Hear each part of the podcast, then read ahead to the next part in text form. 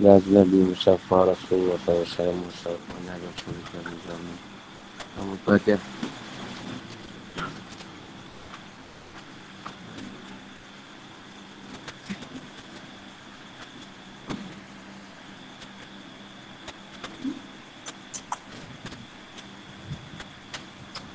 نعم الرحيم بشرى لي من لساني بعد. sekah secara sembunyi-sembunyi dan sekah secara tertangan. Al-Baqarah ayat 70-71. Kemudian syaitan wajib. Mama infaktu min nafatin an aw nazartum min nazirin. Min nazirin fa inna Allah ya'lam. Wa ma li min ansar. In tubdu sadaqati fani imma hiya. Wa in puha wa Watuk tuhal Watuk tuhal Al-Fukara Afahu wa hayrul lakum. Wa itafiru ankum min syai'atikum Wallahu bima ta'malun lahubi Dan apapun infak yang kamu berikan Atau nazar yang kamu janjikan Maka sungguh Allah mengetahuinya. Dan bagi orang zalim Tidak ada seorang penolong pun.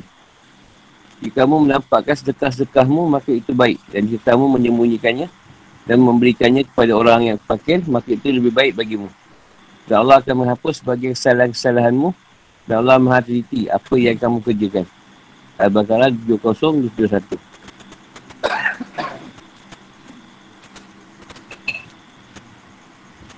Manfaat minafatih. Apa yang kalian bayarkan berupa zakat atau sedekah. Al-Nazatun min, min nazr. Al-Nazru menurut bahasa tinggal ketetapan atau niat yang kuat untuk menetapi sesuatu hal tertentu. Sedangkan menurut syarat adalah menetapi satu ketaatan dengan tujuan untuk mendekatkan, mendekatkan diri kepada Allah SWT.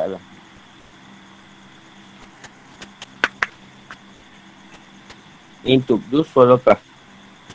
Kalian mendapatkan sedekah-sedekah sunnah. Fani'im hiya Maka itu adalah baik sekali Asalnya adalah fani'man mahi Ini adalah maka suatu yang baik untuk ditampakkan dalam sekat itu. Wa antufuha Jika kalian melakukannya sembunyi-bunyi Yang berikannya pada orang yang fakir itu lebih baik bagi kalian daripada menampakkannya. Damai yang terdapat dalam kata ini kembali kepada kata asal dakah Adapun dalam hal zakah wajib. Ini zakat maka lebih baik jika mengeluarkannya dengan terang-terangan agar boleh menjadi contoh bagi yang lain. Dan agar terjauhkan dari tuduhan tak mengeluarkan zakat. Sedangkan beri sedekah kepada orang fakir adalah ketentuan yang sudah pasti. Sebab turunnya ayat.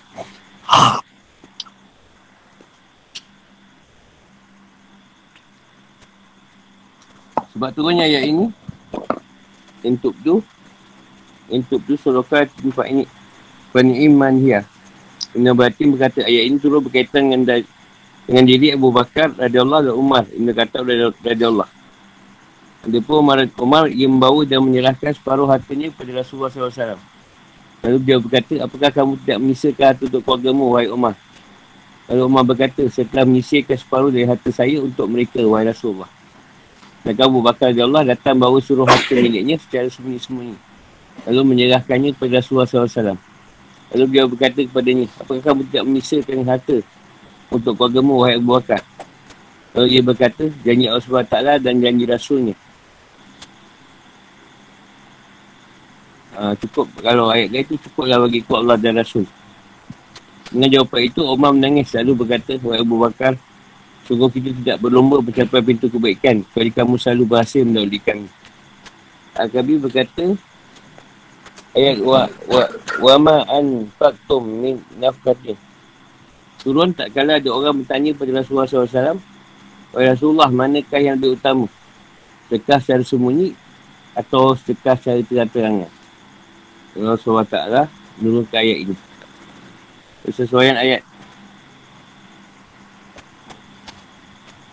Setelah Rasulullah Ta'ala mengintarkan untuk berinfak jalannya, Maka selanjutnya dalam ayat ini Allah SWT menjelaskan bahawa dia mengetahui di mana saja infak itu diberikan.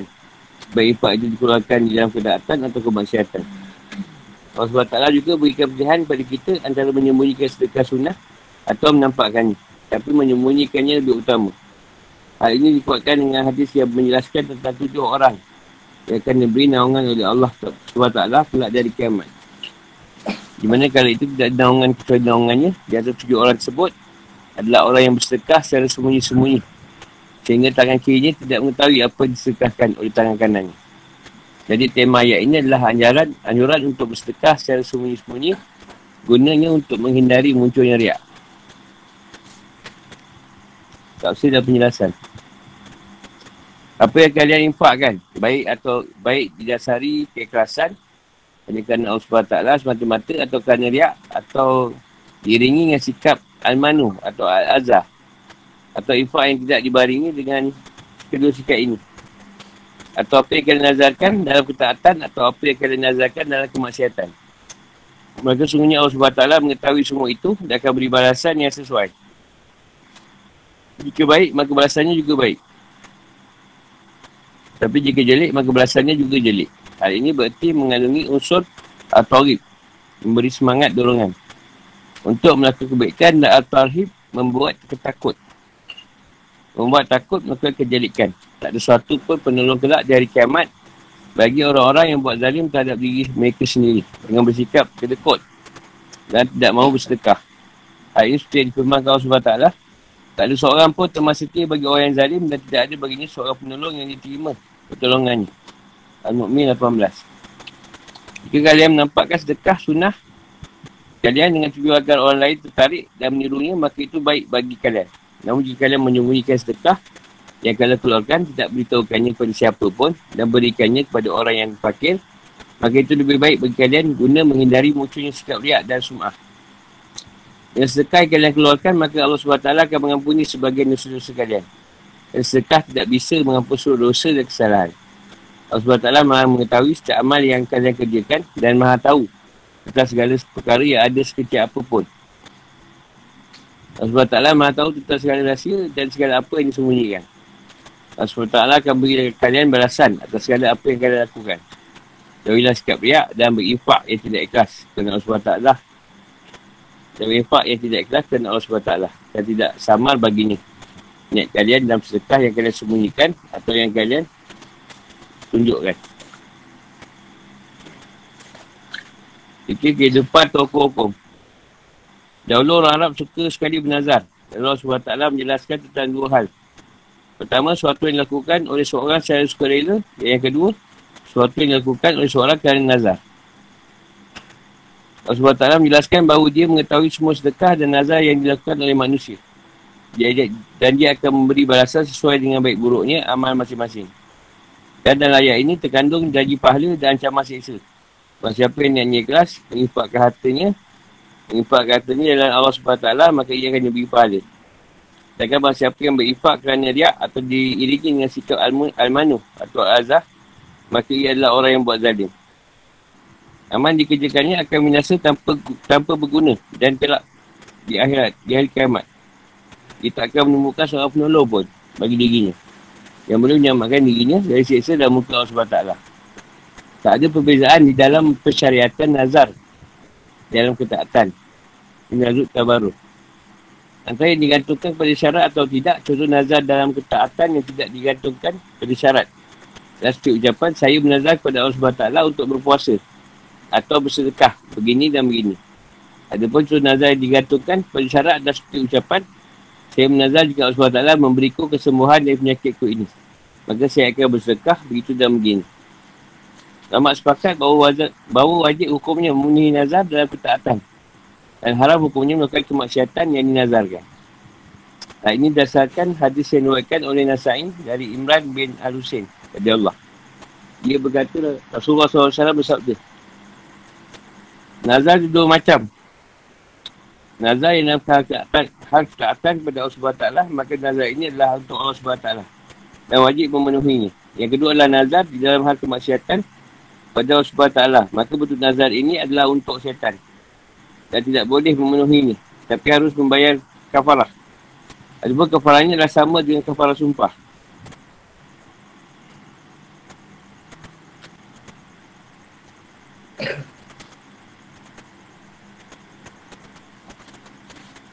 Ada pun menazar dalam hal-hal yang bersifat mubah, seperti bakal minum naik mengenakan pakaian atau yang lainnya.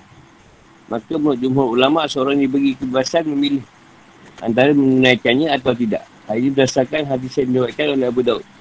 Bila nazar kecuali di dalam sesuatu yang dilakukan kerana mencari dari Allah SWT. Maksudnya ketaatan. Ada pun kisah seorang wanita yang menazar akan menabuh rebana pada hari kedatangan Rasulullah SAW dan sabda beliau kepada wanita tersebut. Yang arti tunaikan nazarmu itu. Maka apa yang dilakukan wanita tersebut termasuk amal yang boleh mendekatkan dirinya kepada Allah SWT. Kerana kedatangan Rasulullah SAW merupakan kebahagiaan bagi kaum muslimin. Hal demikian dapat membuat kaum kafir dan orang munafik benci dan merasa gerah hati mereka, sakit hati mereka.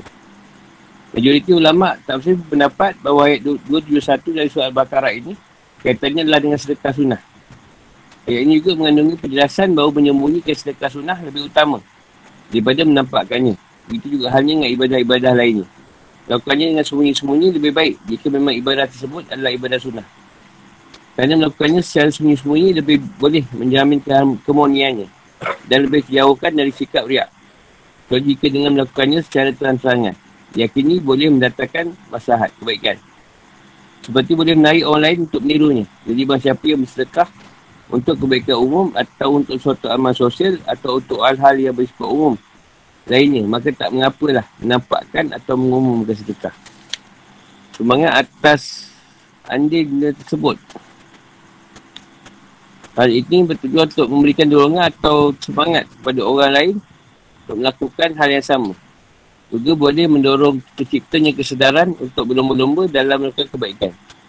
Diperbolehkannya memilih antara menampakkannya atau menyembunyikan sedekah. Ini dipekut dengan hadis yang diwakilkan oleh Abu Dawud, Tamizi dan Nasa'in dari Uqbah bin Amir. Dan yang diwakilkan oleh Al-Hakim dari Mu'az berikut ini. Orang yang bawa Al-Quran, Al-Quran dengan suara keras, orang yang bersedekah, secara terang-terangan. Dan orang yang baca Al-Quran dengan suara lirih, atau lembut, seperti orang yang bersedekah secara sembunyi-sembunyi. Keutamaan menyembunyikan sedekah, memberikannya secara sembunyi-sembunyi, dikuatkan oleh sebuah hadis yang telah kami sebutkan di atas. Hadis tersebut memang dalam sahih Bukhari dan Muslim yang diwakilkan dari Abu Hurairah Allah. Iaitu hadis tentang tujuh orang yang akan diberi naungan oleh Allah SWT pada hari kiamat. Mana kali itu tidak ada naungan kecuali naungannya. Antara tujuh orang tersebut adalah seorang yang bersedekah dengan sembunyi-sembunyi. Hingga tangan kirinya tidak mengetahui apa yang disedekahkan oleh tangan kanannya. Imam Ahmad dan Ibn Abu Hatim berkatakan dari Abu Umamah. Bahawa Abu Zah berkata, Wahai Rasulullah, sedekah yang bagaimana yang lebih utama? Lalu beliau berkata, iaitu sedekah pada orang fakir secara sembunyi-sembunyi. Atau sedekahnya orang yang hanya memiliki harta sedikit. Dan dia membaca ayat, In tubdu al-sualakah.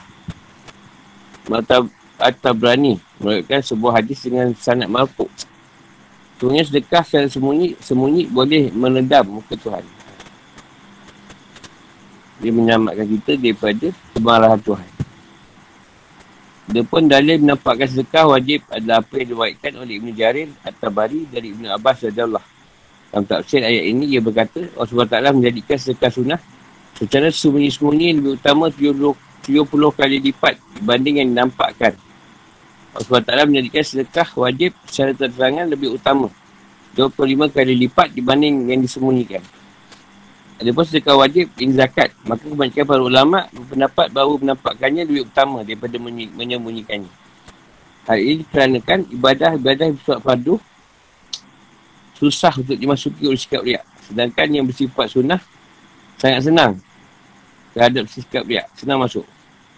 Muslim mengatakan di dalam sahihnya dari Rasulullah SAW bahawa beliau bersabda. Sungguhnya solat seorang yang paling utama adalah yang dikerjakan dalam rumahnya. Kecuali solat fardu. Solat sunat tu diletakkan sesuai di rumah. Jadi solat fardu sesuai lah di masjid. Jadi sini katakan bahawa solat sunnah yang dilakukan secara sendiri tidak berjemaah lebih utama dan menaikkan solat fardu secara berjemaah. Boleh menjauhkan seorang dari tuduhan tidak baik. Maka menampakkan ibadah-ibadah fardu merupakan sesuatu yang harus dilakukan. Guna bagi menegakkan syiar agama. Di samping hal itu juga menunjukkan akan kekuatan Islam. Itu juga menampakkan ibadah-ibadah fardu boleh jadikan lahan untuk mempraktikkan prinsip keteladanan yang baik. Sebagai contoh. Lahan. Kekal sunnah boleh diberikan kepada orang muslim atau kafir. pada orang salih atau pada orang yang banyak melakukan maksiat. Pada orang miskin atau orang berada. Allah Ta'ala berfirman, dan jika kamu menyembunyikannya dan kamu berikan pada orang fakir, maka menyembunyikannya itu lebih baik bagimu. Dan dalam firman ini kata aku korak, orang fakir disebutkan secara mutlak. Tanpa dibatasi dengan syarat harus orang fakir dari kaum muslimin. Sebab itu menjelaskan Sampai itu penjelasan bahawa penjelasan bahawa yang lebih baik adalah memberikan sedekah pada orang yang fakir yang terdapat dalam ayat ini. Tidak serta-merta melarang memberikannya kepada seorang berada. Dalam Sahih Buhari dan Muslim kan? dalam setiap hati yang masih basah, yang ini hidup dan kehausan terdapat pahala. Maksudnya mengasihi seluruh bentuk makhluk boleh menjadi sebab mendapatkan balik. Adapun sekarang wajib ini zakat dan zakat fitrah maka keduanya memang dikhususkan oleh kaum muslimin dan kaum kafir dan kaum fakir. Hal ini berdasarkan firman Allah SWT sesungguhnya zakat, zakat, sesungguhnya zakat-zakat itu hanyalah untuk orang fakir, orang miskin, al-ayah atau bah 60. Itu berdasarkan hadis Mu'az ketika dia, dia diutus oleh Rasulullah SAW untuk pergi ke Tanah Yaman. Ambillah sedekah dari orang kaya mereka dan bagikan kepada orang fakir mereka. Intinya adalah bahawa sedekah wajib ini zakat diifak untuk berbagai kepentingan umum. Ini untuk membangun sekolah, balai-balai perubatan, dakwah dan jihad. Serta sedekah sunnah dengan tujuan untuk memancing atau memberi keadaan kepada yang lain. Ini bukan memancingkan eh. Ini salah faham. Ya. Nak pergi begini. Untuk untuk apa? Menarik. Tak sebab ini cakap ni. Pada ini agar juga mesti sedara untuk bersedekah. Maka semua ini hendaknya dilakukan secara terangan dan ini lebih utama daripada menyembunyikannya. Dia pun bersedekah kepada orang yang fakir untuk membantu memenuhi keperluan mereka. Maka lakukanlah secara sembunyi-sembunyi lebih utama daripada menampakkannya. Bagi bertujuan menutup keadaan mereka serta menjaga kehormatan dan harga diri mereka. Ada apa soalan? Berkaitan ni sedekah terang-terangan dan sembunyi.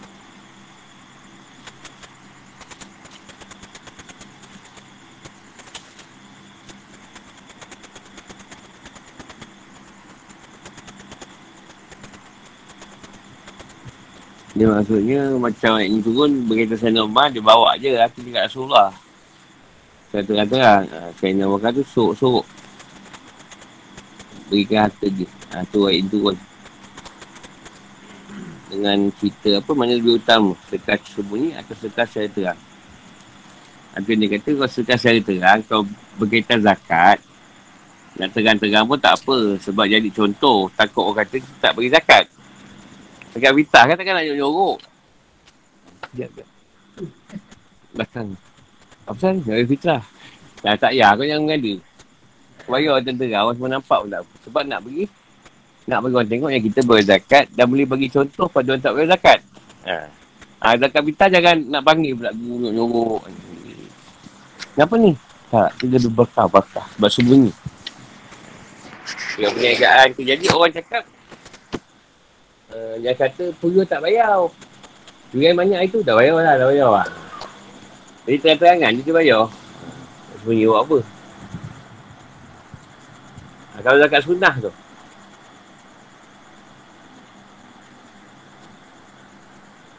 Zakat sunat, zakat yang tak wajib tu. Ha, tu nak sembunyi-sembunyi kan. Lagu atas riak nanti. Macam salat padu lah. Kalau semayang jemaah, tak riak sangat. Nak riak apa? Cuma sebayang sunat. Ramai tak semayang. Kita semayang. Guna tu semua tu. Malas. Sampai semayang tu. Tak terjeling tu. Malas semua tu.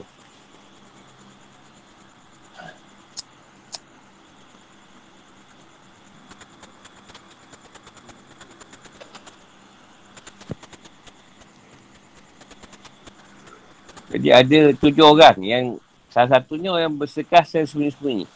Ha, dia akan, dia takkan mahu dengan Allah pada masyarakat ni. Enam lagi ada cerita nanti, nanti kita, kita jumpa, jumpa cerita tu. Hadis tu.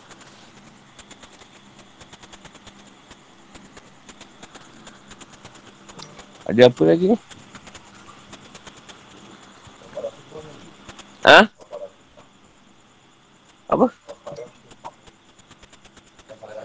Kau bagi 10 orang pakai makan. Orang miskin.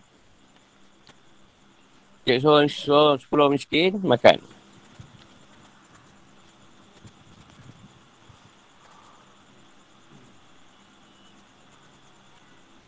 Kalau orang miskin kan senang cari. Orang pakai yang susah. Miskin ni ramai lah yang miskin. Tapi orang miskin ni kebanyakan tak begitu dia miskin lah. Kita kita tahu dia susah. Kita bagi dia tak dia tak minta-minta. Dia diam je. Tapi kita tahulah kalau kat kampung kita tu kita tahulah siapa yang susah. Tak apa sahabat-sahabat kita ke apa kan.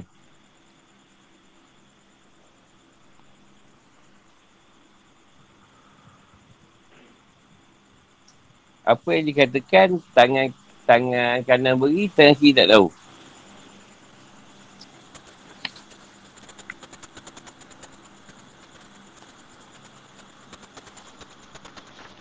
Oh, itu nazar, nazar. Nazar ni yang berkaitan kita letakkan kalau aku baik, aku akan sedekah sekian-sekian. Ha, tu kita kena wajib patuhi. Sekarang tu dia itu wajib, hukum ni wajib. Kalau nazar. Dan kalau berkaitan kemaksiatan, ha, kalau aku baik sakit, aku nak nak panjat bumbu madrasah nak berdiri atas kubah. Ha, tu tak payah lah. Itu nusah je. Tukar, tukar nazar lain. Ha, tu tak payah buat pun tak apa. Itu yang boleh menyusahkan. Buat terjatuh, mati itu je. Baru baik sakit. ha, jadi, buatlah niat nazar kalau satu perkara baik, niat yang baik-baik lah. Nak jamu makan ke, nak belanja makan ke. Ha, yang senang-senang lah. Dan kalau kita dah niat pada kemasyarakat, kena tukar nazar tu. Tak boleh dipakai. Ni kalau baik sembuh nak berjoget ni. Ni kalau habis COVID dan azan nak berjoget kat disco. 24 jam. Minum todi dapat. Ha, apa motor champion. Nama tahu nak filem. Bukan kaki minum. Whisky apa semua tahu. Jangan rasa je.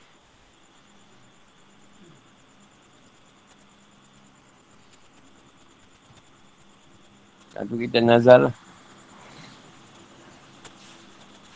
Kalau nazar tu betul, memang kita letak kena wajib sedekah kan. Jangan ada lah sebut nak sedekah rumah, sedekah kita. Kau tak ada rumah kan. Benda tu mahal, berhutang lah tu. Sebenarnya saya sedekah tapi baru tolong bayar hutang kan. Hutang lagi tu 9 tahun. 9 tahun hutang. Eh awak kan minta sedekah awak bayar. Eh tak boleh lah. Saya dah bayar awak, awak dah bayar. Ha, tu tak boleh. Itu macam menipu tu.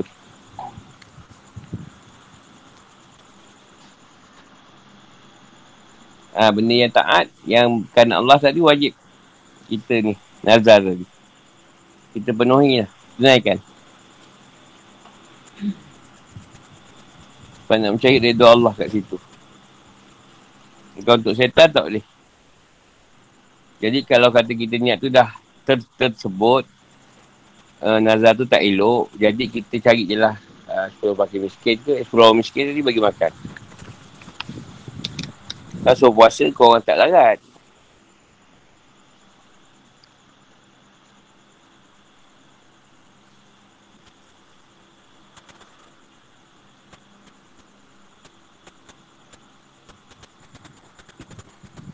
Betul soal sunat ni digalakkan semain kat rumah sebenarnya. Contoh macam apa?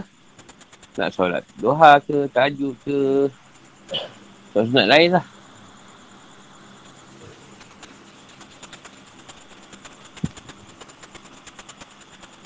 Kalau boleh abad dia tu memang kita nak tanah kena buat masjid. Sebab ada orang macam maghrib isyak kan tak jauh kan jaga. Orang mana nak balik, tu kat masjid je. Jadi buat sikit masjid. Jangan nak balik rumah jauh. Apa air balut eh? Rumah kau apa? Kat mana? Ha? Ha, api-api masjid dan api-api jauh. Sanggup usah balik cepat ni. Nak semayang. Tak nak lihat. Kita nak lihat siap.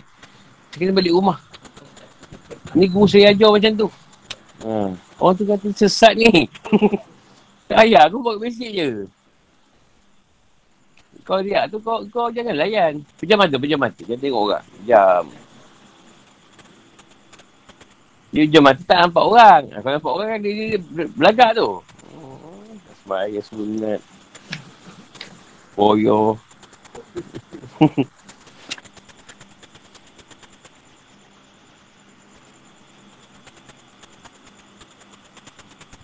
Orang yang belajar ilmu pun sama juga. Dia belagak juga. Riak je dalam keadaan. Ha, aku belajar, kau tak belajar. Ha, riak juga tu. Maksudnya kita ajar lah je, kau tak tahu.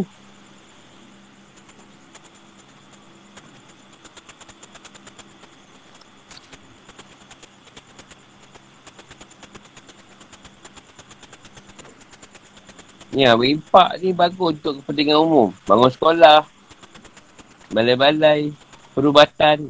Tak ada pun kita orang sedekah buat balai perubatan. Tak rasa pakai duit sendiri.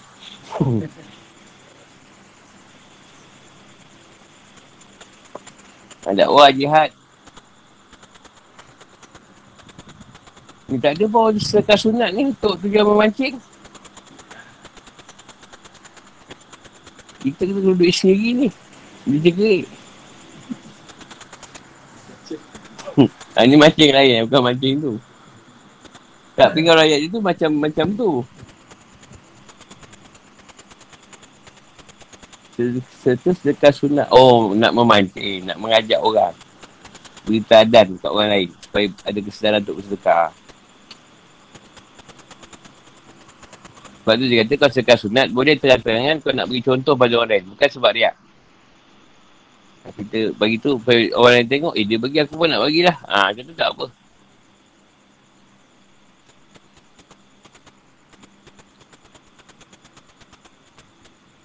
Kalau kat sini tak ada. Kalau kedah, dia ada satu tabung. Masa sembilan Jumaat, dia akan edarkan. Tak, tak kisahlah, khutbah kan sebelum khutbah dia dah jalan tabung tu. Jadi, segan lah pula tak buat duit. Kan, kalau kat, kat masjid kita sini, senang lagi. Balik je lari tu. Kita tak dapat. Lalu pusing kat jemaah tu kan. Ha? Ha, suruh. Sekarang kau tak pergi orang macam ha, tak nak pergi juga. Ha, jadi dia mengalakkan kita untuk apa? Untuk bagilah. Kalau kat masjid macam sini boleh lari. Jauh dia jauh. Kita kat tengah nak pergi sana jauh lagi. Ke tengah. Sama tak kena. apa? Tabung tu eh. Ha. Jalan nabung kan. Jadi orang segar, terpaksa tak pergi.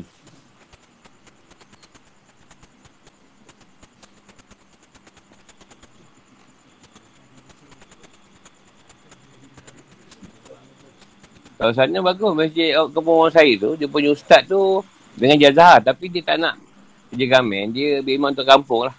Dia jaga kedai gocet, apa. Dia setiap kali kalau saya pergi, dia nikahkan saya dulu. Ustaz, Ustaz bakar nama dia. Bakar. Ha, bakar.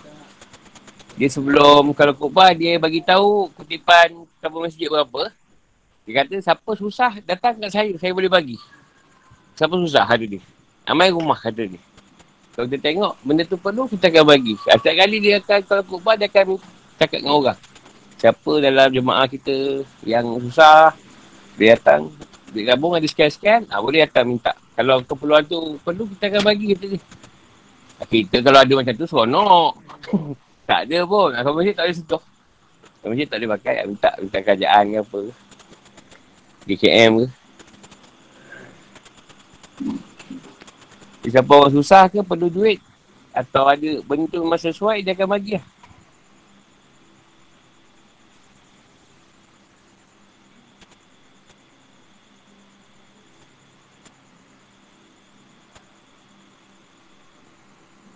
Macam saya nikah pun, dia selalu tak malu ke orang depan orang. Dia akan buat pergi bilik kalau nak soal. Ha, kita dengan, dengan dia perempuan, saksi. Wali, buat pergi bilik dia je. Soal kat situ. Dah selesai soal dia suruh kita ucap ke apa. Okey dah, boleh keluar ke keluar kat masjid, nikah je terus. Ha. Jadi taklah segar kau tak boleh mengucap ke apa kan. Mana tu asyadu, asyadu. asyadu, asyadu kat situ. Ha ni, berita apa ni? Tangan kanan beri. Tangan kiri tak tahu je. Apa benda nak, nak cerita? Masalahnya kita sedekah ni, kita tahu juga masalah. Bukan kita tak tahu. Tahu kita sedekah ni. Dia macam mana?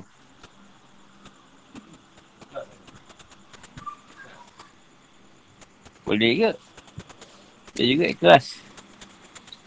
Eh? Memang ikhlas lah. Kena ikhlas lah. Kalau berpaksa ikhlas juga.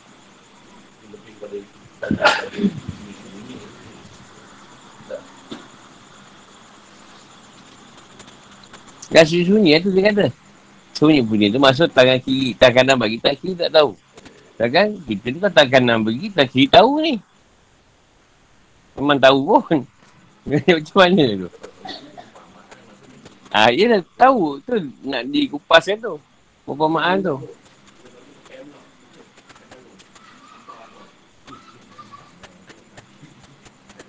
Tapi apa lah tak tahu. Memang kita kira duit pun.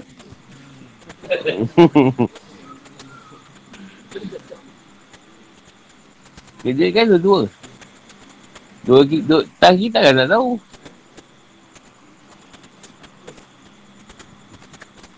Oh, ini kelas. Ha, ni apa belum lah apa. Ha, ni perumpamaan. Apa-apa sebenarnya maksud dia.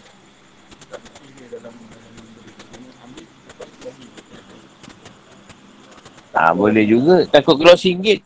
Singgit je yang keluar. Ni saya, saya ni je saya kelas ni. Duit banyak kan. Tapi ni yang terkeluar. Saya tak boleh buat apa. Ah, ini inilah sebenarnya masuk perumpamaan. Jangan beri tak kita tahu.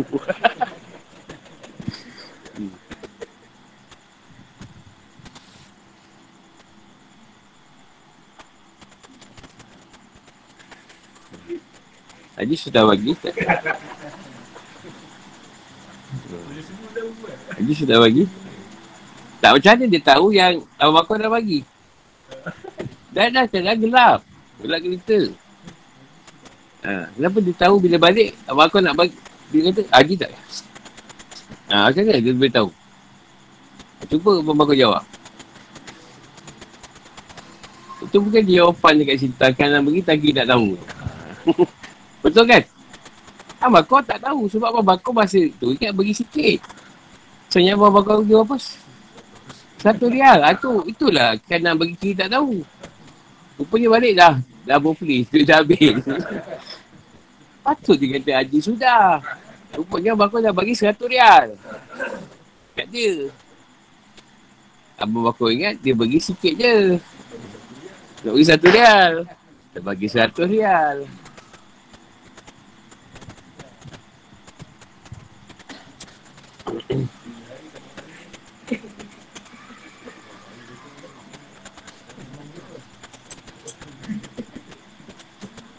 Kita ambil macam ni lah. Dari sudut solat. Sebenarnya kita nak semayang ke?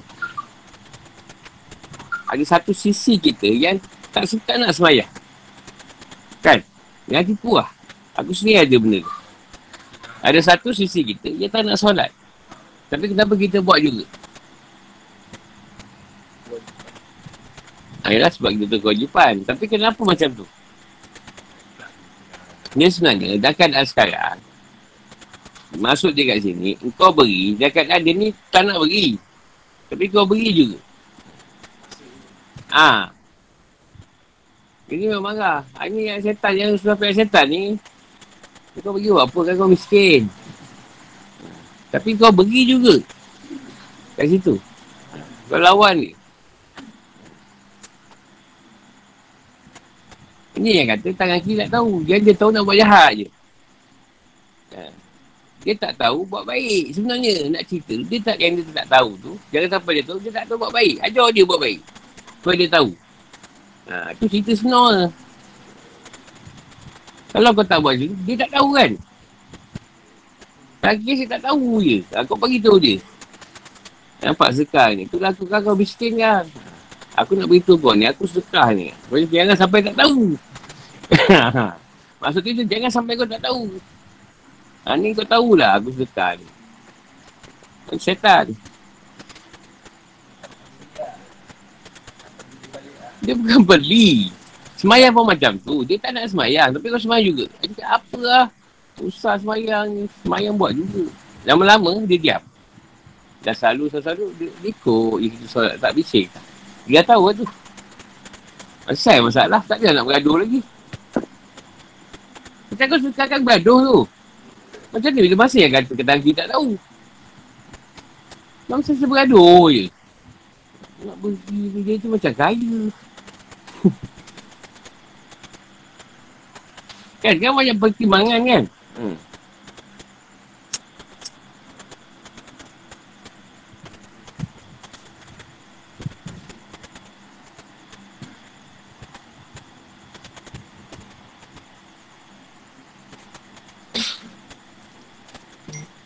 Sebab kalau pendapat aku, kalau kau fikir dia sudut tak tahu, kita tak tahu kita kena duit. Memang dia guna dua tangan.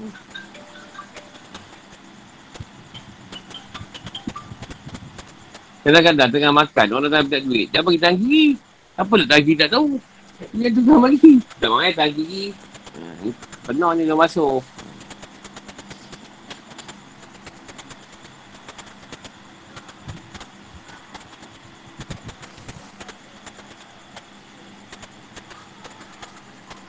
Tapi sebenarnya macam kita cerita semalam lah. Tujuan bersembunyi bagi ni sebab nak jauhkan dia riak. Kau sunat lah. Kau zakat tak ada masalah. Kalau berkaitan benda yang sunat. Yang tak diwajibkan tu. Kita beri sembunyi tu orang tak tahu senang.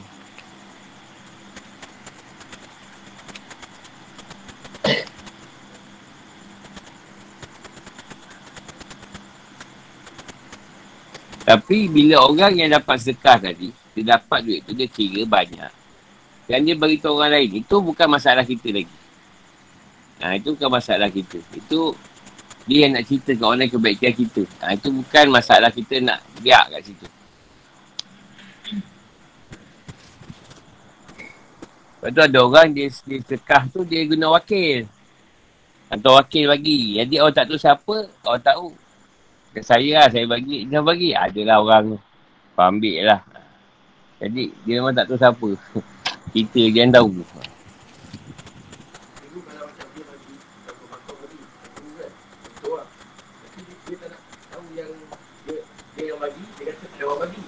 Ha. Boleh?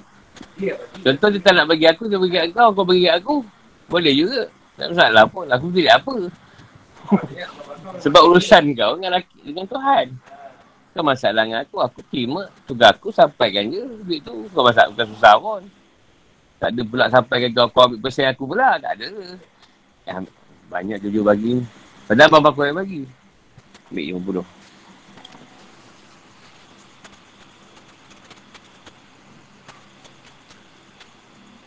Sebab tukar bagi pun ada bagian juga.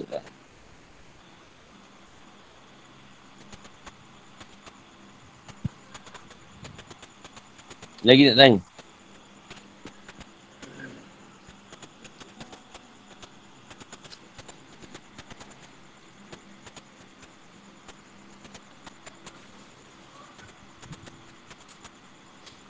Yang dia kata kenapa kita sedekah sunyi-sunyi tu boleh men, boleh apa ni melakkan muka Allah.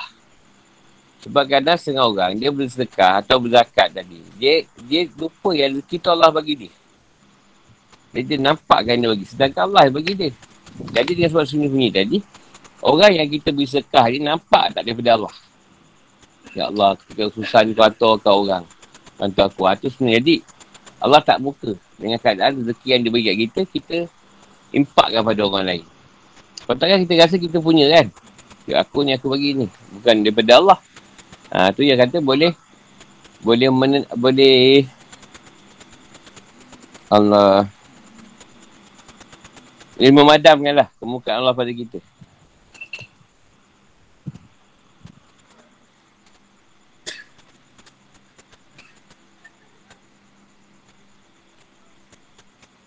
Kalau macam makan ni tak payah nak sembunyi. Tanya jawab je siapa. Yang beritahu orang yang saya yang buat. Tak kita nak tahu juga. Kita kau kau tak racun. tahu lah apa sebab kau nak buat. Ha, kan? Senang lah kan. Ha. Ni kau sengaja je. Entah apa dia letak dah. Tadi dia tahu nak buat tahlil, nak buat birthday, saja nak nak sedekah.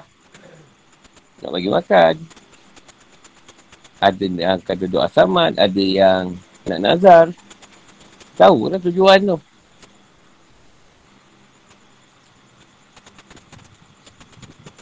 Sebab sekarang, bila kau tahu makanan, kau tak bagi tahu siapa, yang hantar pandai pun, kau tak makan tu. Sebab sekarang orang, orang takut tu. Kan? Ha, kalau kau jenis ni lah, jenis fikir, fikir yang buruk lah. Kalau yang baik, dia makan je semua. Tak apalah. KFC sedap. Nak mati-mati lah. Kalau mati pun, tak pakai KFC. Tapi itu kita. Kalau orang lain, dia akan fikir, sihir lah. Kan ada orang nak letak lah, apalah, ni lah. Jadi, letak je lah nama. Kau tanya, apa saja nak belanja awak. Dapat duit sikit. Saja nak belanja. Bagi tu sedekah lah. Yelah, kita takkan ada sangka buruk. Tak sangka juga. Tak, takut kita sekarang barang tu barang orang lain. Kita termakan kan dah jadi masalah. Ha. Kita dah makan. Sebenarnya tak tahu pandang balik.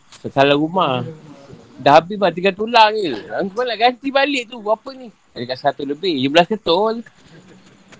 Yang satu set 15 ketul tu. Siap Pepsi dua botol. Burger lagi lapan. Kau pula memang ke bulu. Balik, balik mancing. Wah, rezeki jangan ditolak. Dah kena collect pula nak ganti balik. Hai, satu hal lagi. Jadi bagi tahu lah. Kalau buat makan bagi tahu. Sekarang-sekarang ni memang orang banyak masalah sikit buat tu. Kalau ada atau makan kat rumah orang bagi tahu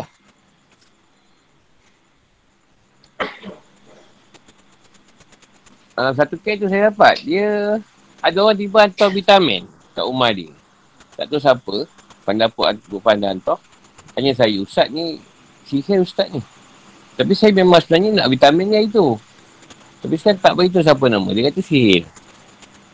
Saya cakap, saya pun banyak gaduh. Cakap je lah, ialah terpulang. Kalau kan nak makan boleh, tak makan pun tak apa. Saya tak nak makan kan dia.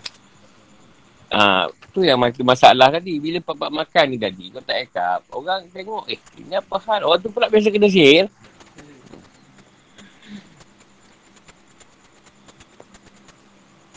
Bila kau makan tu beritahu lah. Baik, banyak minum, air. Depan.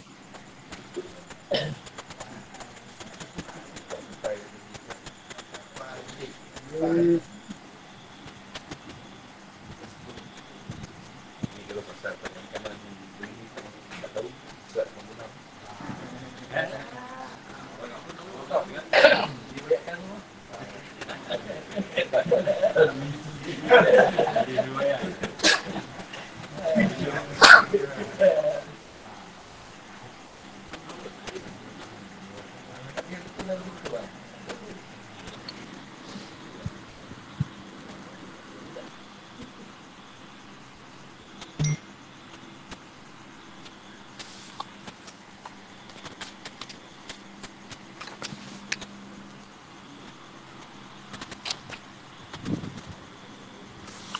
Suruh apa dia?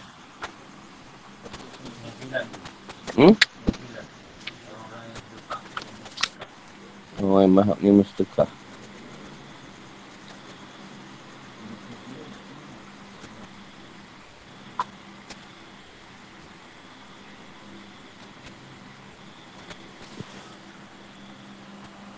Tapi sedekah tu berilah pada orang yang fakir. Tapi tak juga larang pergi pada orang yang berada. Itu kepada orang fakir yang kafir. Tak ada masalah bagi. Tak tahu letak orang fakir saja. Tak sebut orang Islam atau atau orang berada.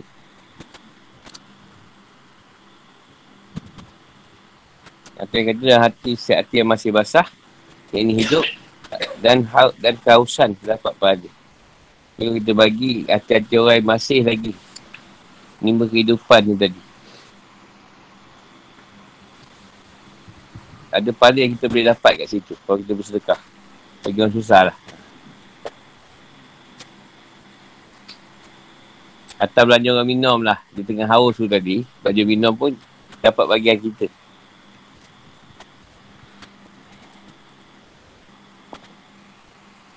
Bukan nak kira orang tu susah dari sudut tak ada duit. Kadang dia tengah haus buat kerja kita bagi lah. ya. Sebab tu kalau kau tengok pergi Mekah Madinah, biasalah kita balik jalan, ada orang bagi air kan. Air free tu kan. Haus. Zam-zam ke, air teh, air teh Arab ni. Atau kopi pahit tu.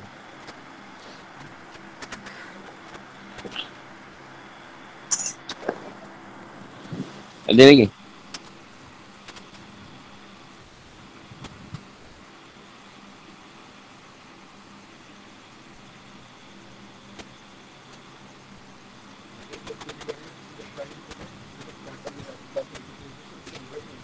Itulah yang utama. Sebab pertama, esok dia komplain. Kau ibadah susah, kau orang lain kau tolong. Ya aku lah kat aku kata kan. Ha, itu contoh lah. Dekat kita dia tersusah, kita tolong dia dulu. Dah ada setengah orang, kan orang lain tolong. Bini tak bagi duit, banyak kes tu kat aku. Ini ustaz ni orang lain minta tolong. Isteri sendiri tak bagi duit, tak tolong. Itu pun nak datang kat ustaz. Minta ke ustaz supaya lelaki dia bagi dia duit.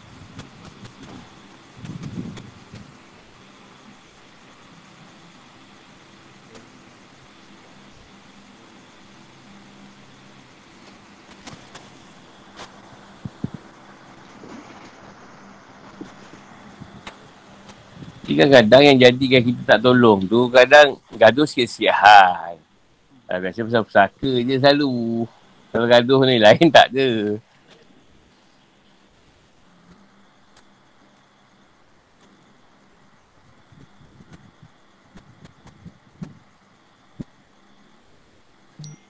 Yang berhak menerima sedekah. Al-Baqarah ayat 32, 274. Maisa'alaka huda hud hudahum walakin Allah yahdi man yasha. Wa ma tunfiqu min khairin fi anfusikum. Wa ma tunfiqu illa illa tira wajh wajhillah. Wa ma tunfiqu min khairin yuwaffa ilaikum wa antum la tuzlamun. للفقراء الذين أحصروا في سبيل الله لا يستطيعون دربا في الأرض يس يسب يسبهم الجهاد يسبهم الجاهل الأغنياء من ال من التعفف تعفف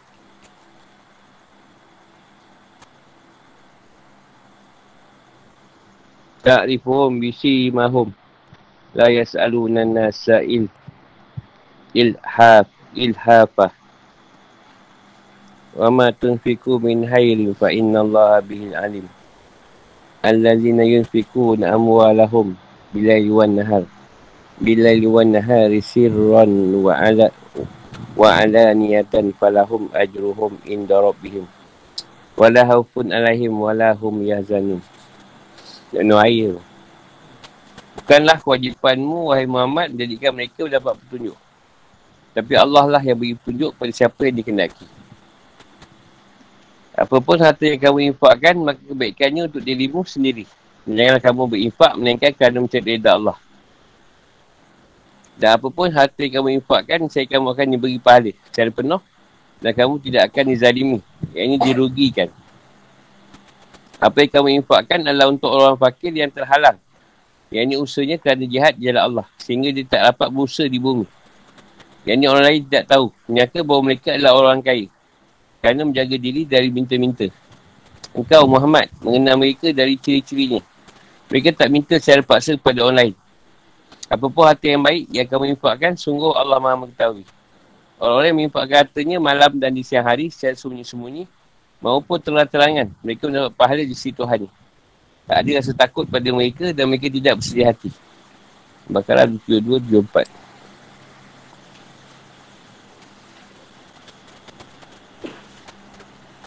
Udahum Jadikan orang-orang masuk Islam akan tapi kewajipanmu hanyalah menyampaikan dakwah dan menerangkan jalan kebenaran. Hanya Allah SWT yang beri petunjuk, beri taufik untuk masuk ke dalam agama Islam. Al-Huda petunjuk, ada dua macam hudat taufik iaitu petunjuk berupa taufik perjalanan kebaikan dan kebahagiaan. Hudat taufik ini hanya dimiliki Allah SWT. Yang kedua adalah hudat dilalah wal irsyad. Iaitu petunjuk berupa memberi pengarahan dan penjelasan tentang jalan kebenaran dan kebaikan. Al-Huda yang kedua, inilah yang menjadi tugas Rasulullah SAW. Ini Rasulullah tu beri, beri ni, dakwah je. Terangkan yang kebenaran. Sebab taufik, Allah yang bagi. Apa yang kata Al-Huda.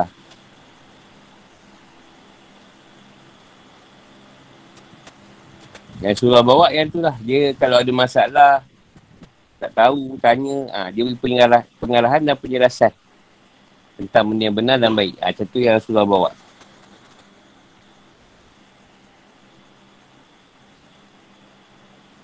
Tunjuk taufik daya tu Allah yang bagi. Dia nak ikut tak ikut, itu hak Allah lah nak pilih. Minhai rata benda, pala anfusikum. Maka palingnya untuk kalian. Tak ada orang lain yang boleh mendapatkan manfaat ni. Ya, tiga wajhilah. Cik hidup Allah SWT. Yang pahala ni. Ha, tu banyak sangat tu. Tak payah baca. Aku baca sini. Sebab turunnya ayat. 272. Dan hari ini banyak riwayat yang menjelaskan tentang sebab turunnya ayat ini. Namun semua riwayat tersebut memiliki kandungan yang sama. Dari riwayat tersebut adalah apa diwayatkan oleh Nasai, Al-Hakim, Al-Bazar, At-Tabrani dan yang lainnya dari Ibn Abbas dan Allah. Dia berkata, orang Islam, orang-orang Islam tidak ingin memberi sedekah pada kerabat mereka yang musyrik. Lalu kerabat mereka yang musyrik tersebut minta sedekah pada mereka. Lalu mereka pun diberi izin untuk beri sedekah kerabat mereka tersebut. Lalu turun ayat ini. Jadi soalan kau tadi lah. Pasal kerabat tu. Yang lebih baik lah. Sebabkan bahawa ada sekelompok orang Islam memiliki kerabat ipar dan kerabat persusuan dari kaum Yahudi sebelum Islam. Jadi mereka biasa memberi sedekah pada kerabat mereka tersebut. Namun setelah masuk Islam, mereka benci untuk memberikan sedekah pada kerabat mereka tersebut. Dikatakan bahawa suatu ketika Asma binti Abu Bakar pergi menaikkan haji. Lalu ibunya datang kepadanya untuk minta sesuatu. Pada waktu itu ibunya masih dalam keadaan musyrik. Lalu Asma pun tak mahu memberinya. Lalu turun ayat ini. Ibn, uh, Ibn Abatim menuatkan dari Ibn Abbas dari Allah bahawa Rasulullah SAW pernah menghentakkan pada kaum muslimin untuk tidak beri sedekah kecuali kepada orang Islam. Lalu turun ayat ini. Setelah itu beliau menghentakkan untuk beri sedekah pada siapa saja yang meminta. Meskipun dia bukan Islam. Saya bin Jabir melakukan dengan sanat Musa dari Rasulullah SAW tentang sebab turunnya ayat ini. Orang kaum muslimin beri sedekah pada orang fakir dan kelompok kafir zimi. Lalu ketika jumlah orang fakir dan kaum muslimin banyak, Maka beliau bersabda, janganlah kalian bersedekah kepada orang Islam. Lalu turun ayat ini yang mengandungi izin bersedekah pada orang bukan Muslim. Atas balik menceritakan bahawa maksud atas dua Rasulullah SAW melarang bersedekah kepada pada orang Islam adalah agar mereka mahu masuk Islam. Allah SWT menurut ayat ini. Intinya adalah semua riwayat memiliki kandungan yang sama. Itu orang Islam masuk Islam tidak ingin beri sedekah pada kerabatnya yang musyrik atau kepada orang yang musyrik. Atau Rasulullah SAW melarang mereka bersedekah pada orang musyrik. Kalau turun ayat ini. Sebab turunnya ayat 23. Ayat ini turun berkaitan dengan Ahlus Sufah. Sufah ni orang yang duduk di di Masjid Haram. Mereka berjumlah 400 orang dari sahabat muhajiri. Yang berhijrah di Mekah ke Madinah. Mereka adalah orang yang orang yang menyerahkan diri mereka untuk mencari Al-Quran.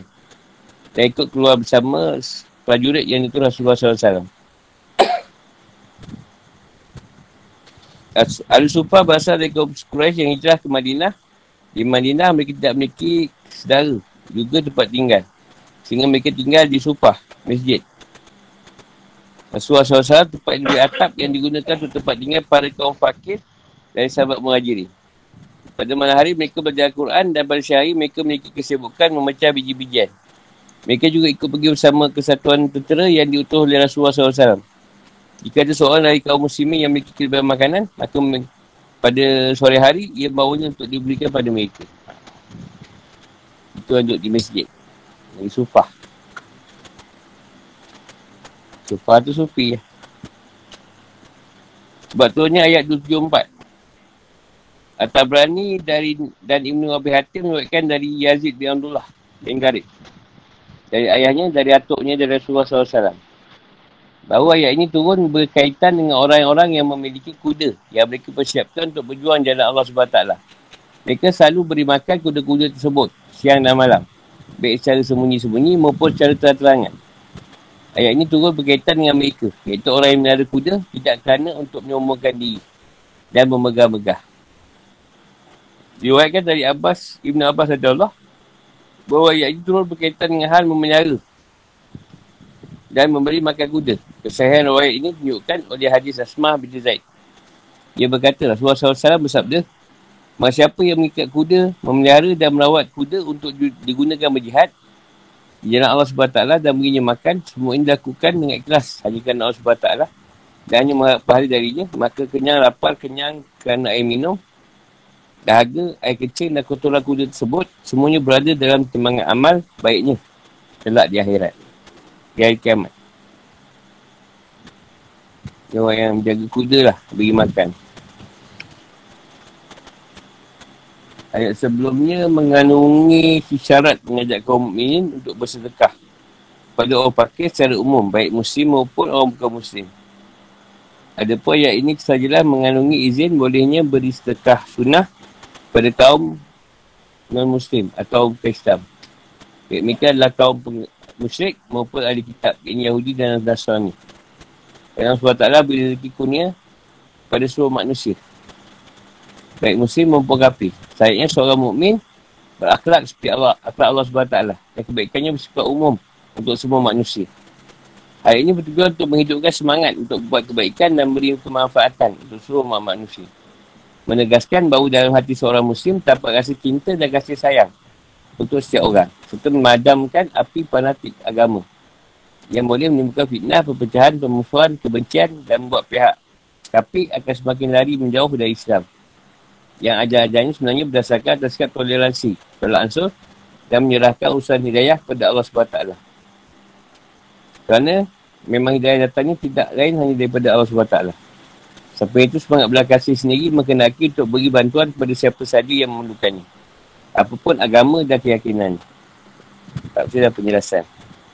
Wahai Muhammad, bukan merupakan kewajipanmu mengirim manusia kepada hidayah Islam secara paksa. Akan tetapi kewajibanmu hanya menyampaikan dan menunjukkan kepada agama Islam sahaja. Lalu kamu berikan berita gembira berupa pada syurga kepada orang yang taat dan menyampaikan pada peringatan. Serta ancaman berupa seksa neraka kepada orang yang membangkang.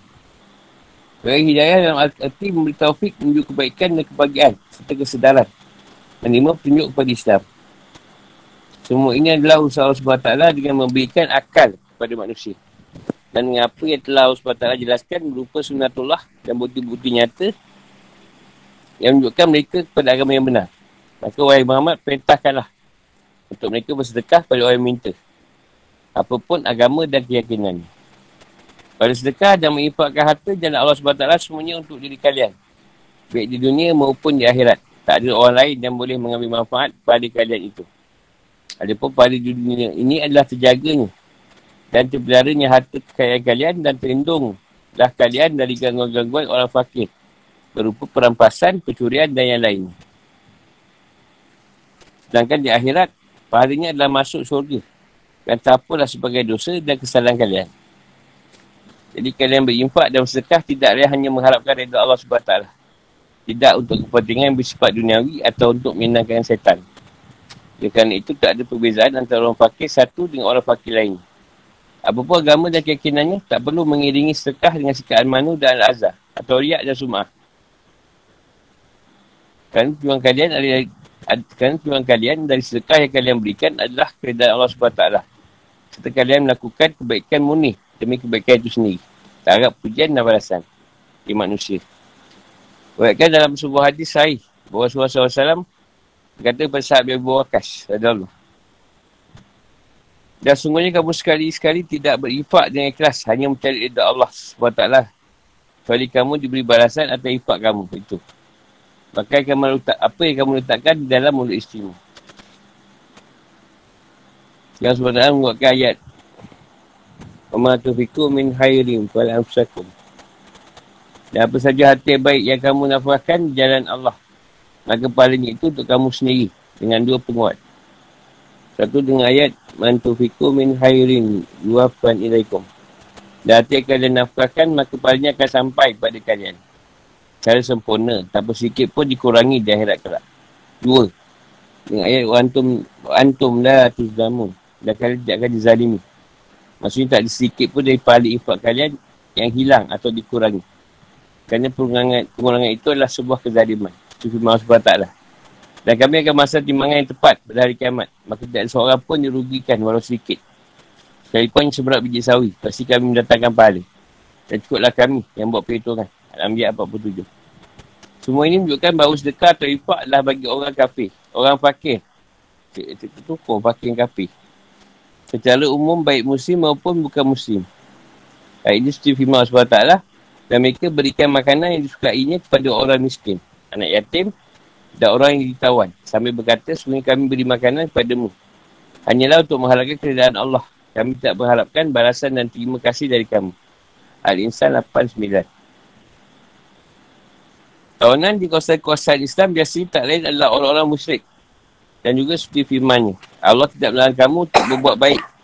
Dan berlaku adil terhadap orang-orang yang tidak menerangi, tidak memelangimu dan usaha agama. Dan tidak mengusir kamu dari kampung halamanmu. Sebenarnya Allah mencintai orang yang berlaku adil. Al-Muntahanah.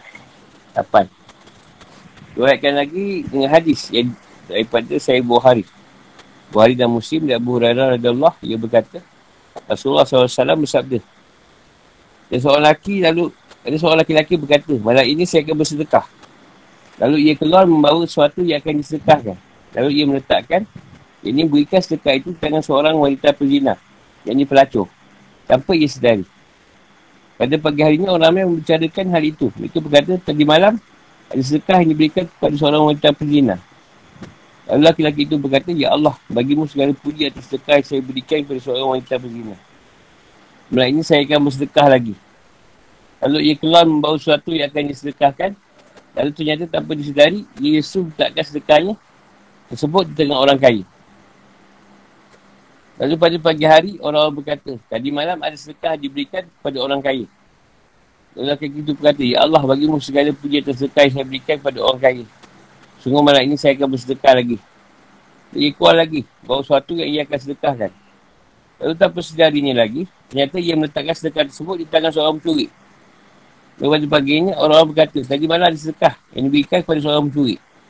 Lalu laki-laki itu berucap, Ya Allah, bagimu segala puji atas apa yang saya, saya sedekahkan seorang wanita berzina pada orang kaya dan kepada seorang pencuri. Lalu laki-laki itu datangkan dan dikatakan kepadanya, semuanya sedekahmu itu semuanya diterima. Ada pun sedekah yang kamu berikan pada seorang wanita berzina, maka siapa tahu sedekah yang diterima, ia tidak lagi melakukan diri. Ada pun sedekah yang kamu berikan kepada orang kaya itu, maka siapa tahu sedekah yang diterimanya itu, maka ia akan boleh mengambil pelajaran dan akhirnya sedar untuk menyedekahkan sebagai harta telah Allah SWT kurniakan kepadanya. Ada pun sedekah yang kamu berikan kepada seorang pencuri, maka siapa tahu dengan menerima sedekah tersebut, ia tidak lagi mencuri. Riwayat dari Muslim. Ini Allah SWT menjelaskan tentang orang yang paling berhak menerima sedekah. Itu orang fakir dengan memberikan lima kriteria. Seperti berikut. Kriteria pertama terikat jalan Allah SWT. Iaitu orang yang menyerahkan diri mereka untuk berjihad. Atau beramal jalan ke jalan keadaan Allah SWT. Itu untuk ilmu. Dan jika seandainya mereka juga sibuk bekerja seperti yang lain, maka akan banyak ke kemaslahatan atau kepentingan umum yang terbengkalai. Adalah orang yang mengubahkan diri demi umat, para pejuang dan para pemimpin umat yang selalu bekerja dalam berjuang demi umat. Baik ketika dalam keadaan perang maupun dalam keadaan damai. Baik ketika dalam krisis dan sulit. Maupun ketika dalam keadaan makmur dan seterusnya. Ya, kita telah mengetahui bahawa ayat ini telah berkaitan dengan Ahlu Sufah. Mereka adalah orang miskin dari sahabat muhajirin yang berjumlah kurang lebih 400 orang. Mereka tinggal di bangsal Masjid Rasulullah SAW. Pada malam hari mereka belajar Al-Quran dan pada siang hari mereka ikut berjihad. Buatkan dari Ibn Abbas radiyallahu bahawa suatu hari Rasulullah SAW berdiri dekat Ali Sufah dan menyaksikan kemiskinan, kesempitan dan kepayahan hidup mereka. Kepayahan hidup mereka. Kita mulianya hati mereka. Lalu dia berkata, Berbahagialah wahai Ali Sufah. Siapa di umatku yang memiliki sifat dan keadaan seperti yang kalian miliki dan ia merasa rela Maka sungguhnya ia akan menjadi salah seorang yang akan menemaniku.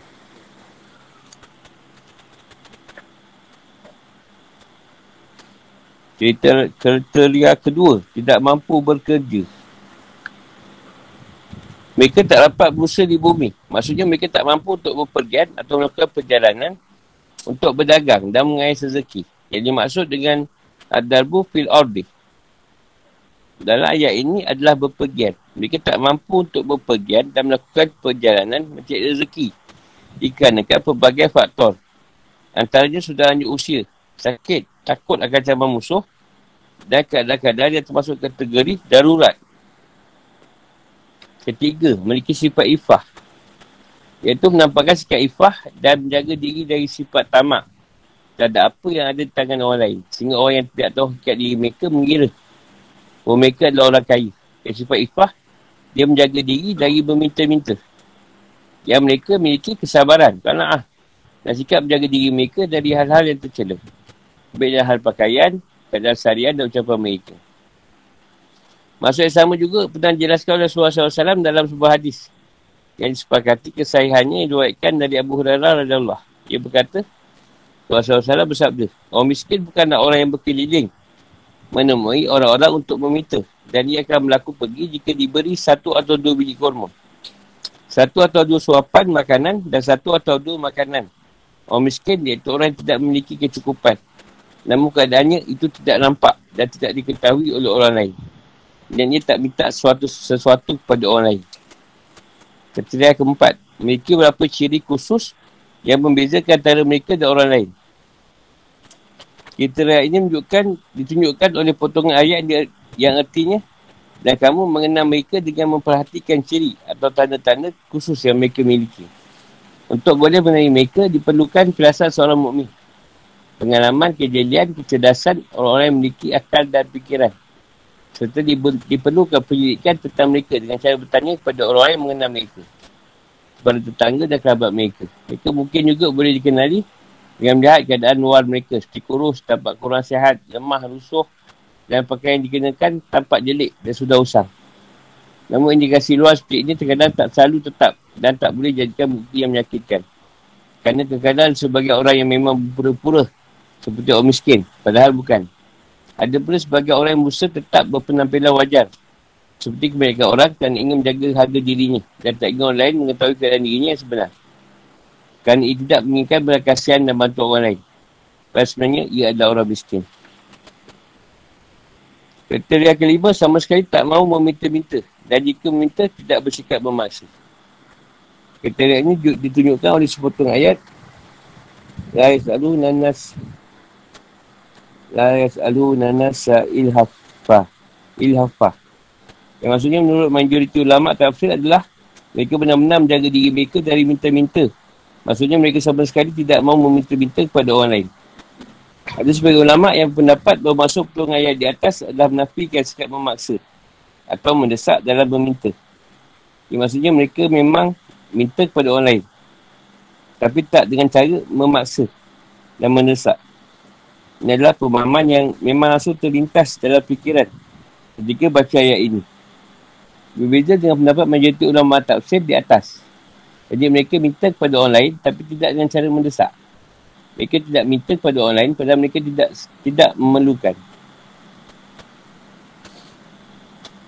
Kerana siapa yang minta kepada orang lain pada ia dapat ia dalam fikiran ketika membaca ayat ini berbeza dengan pendapat majoriti ulama tafsir di atas.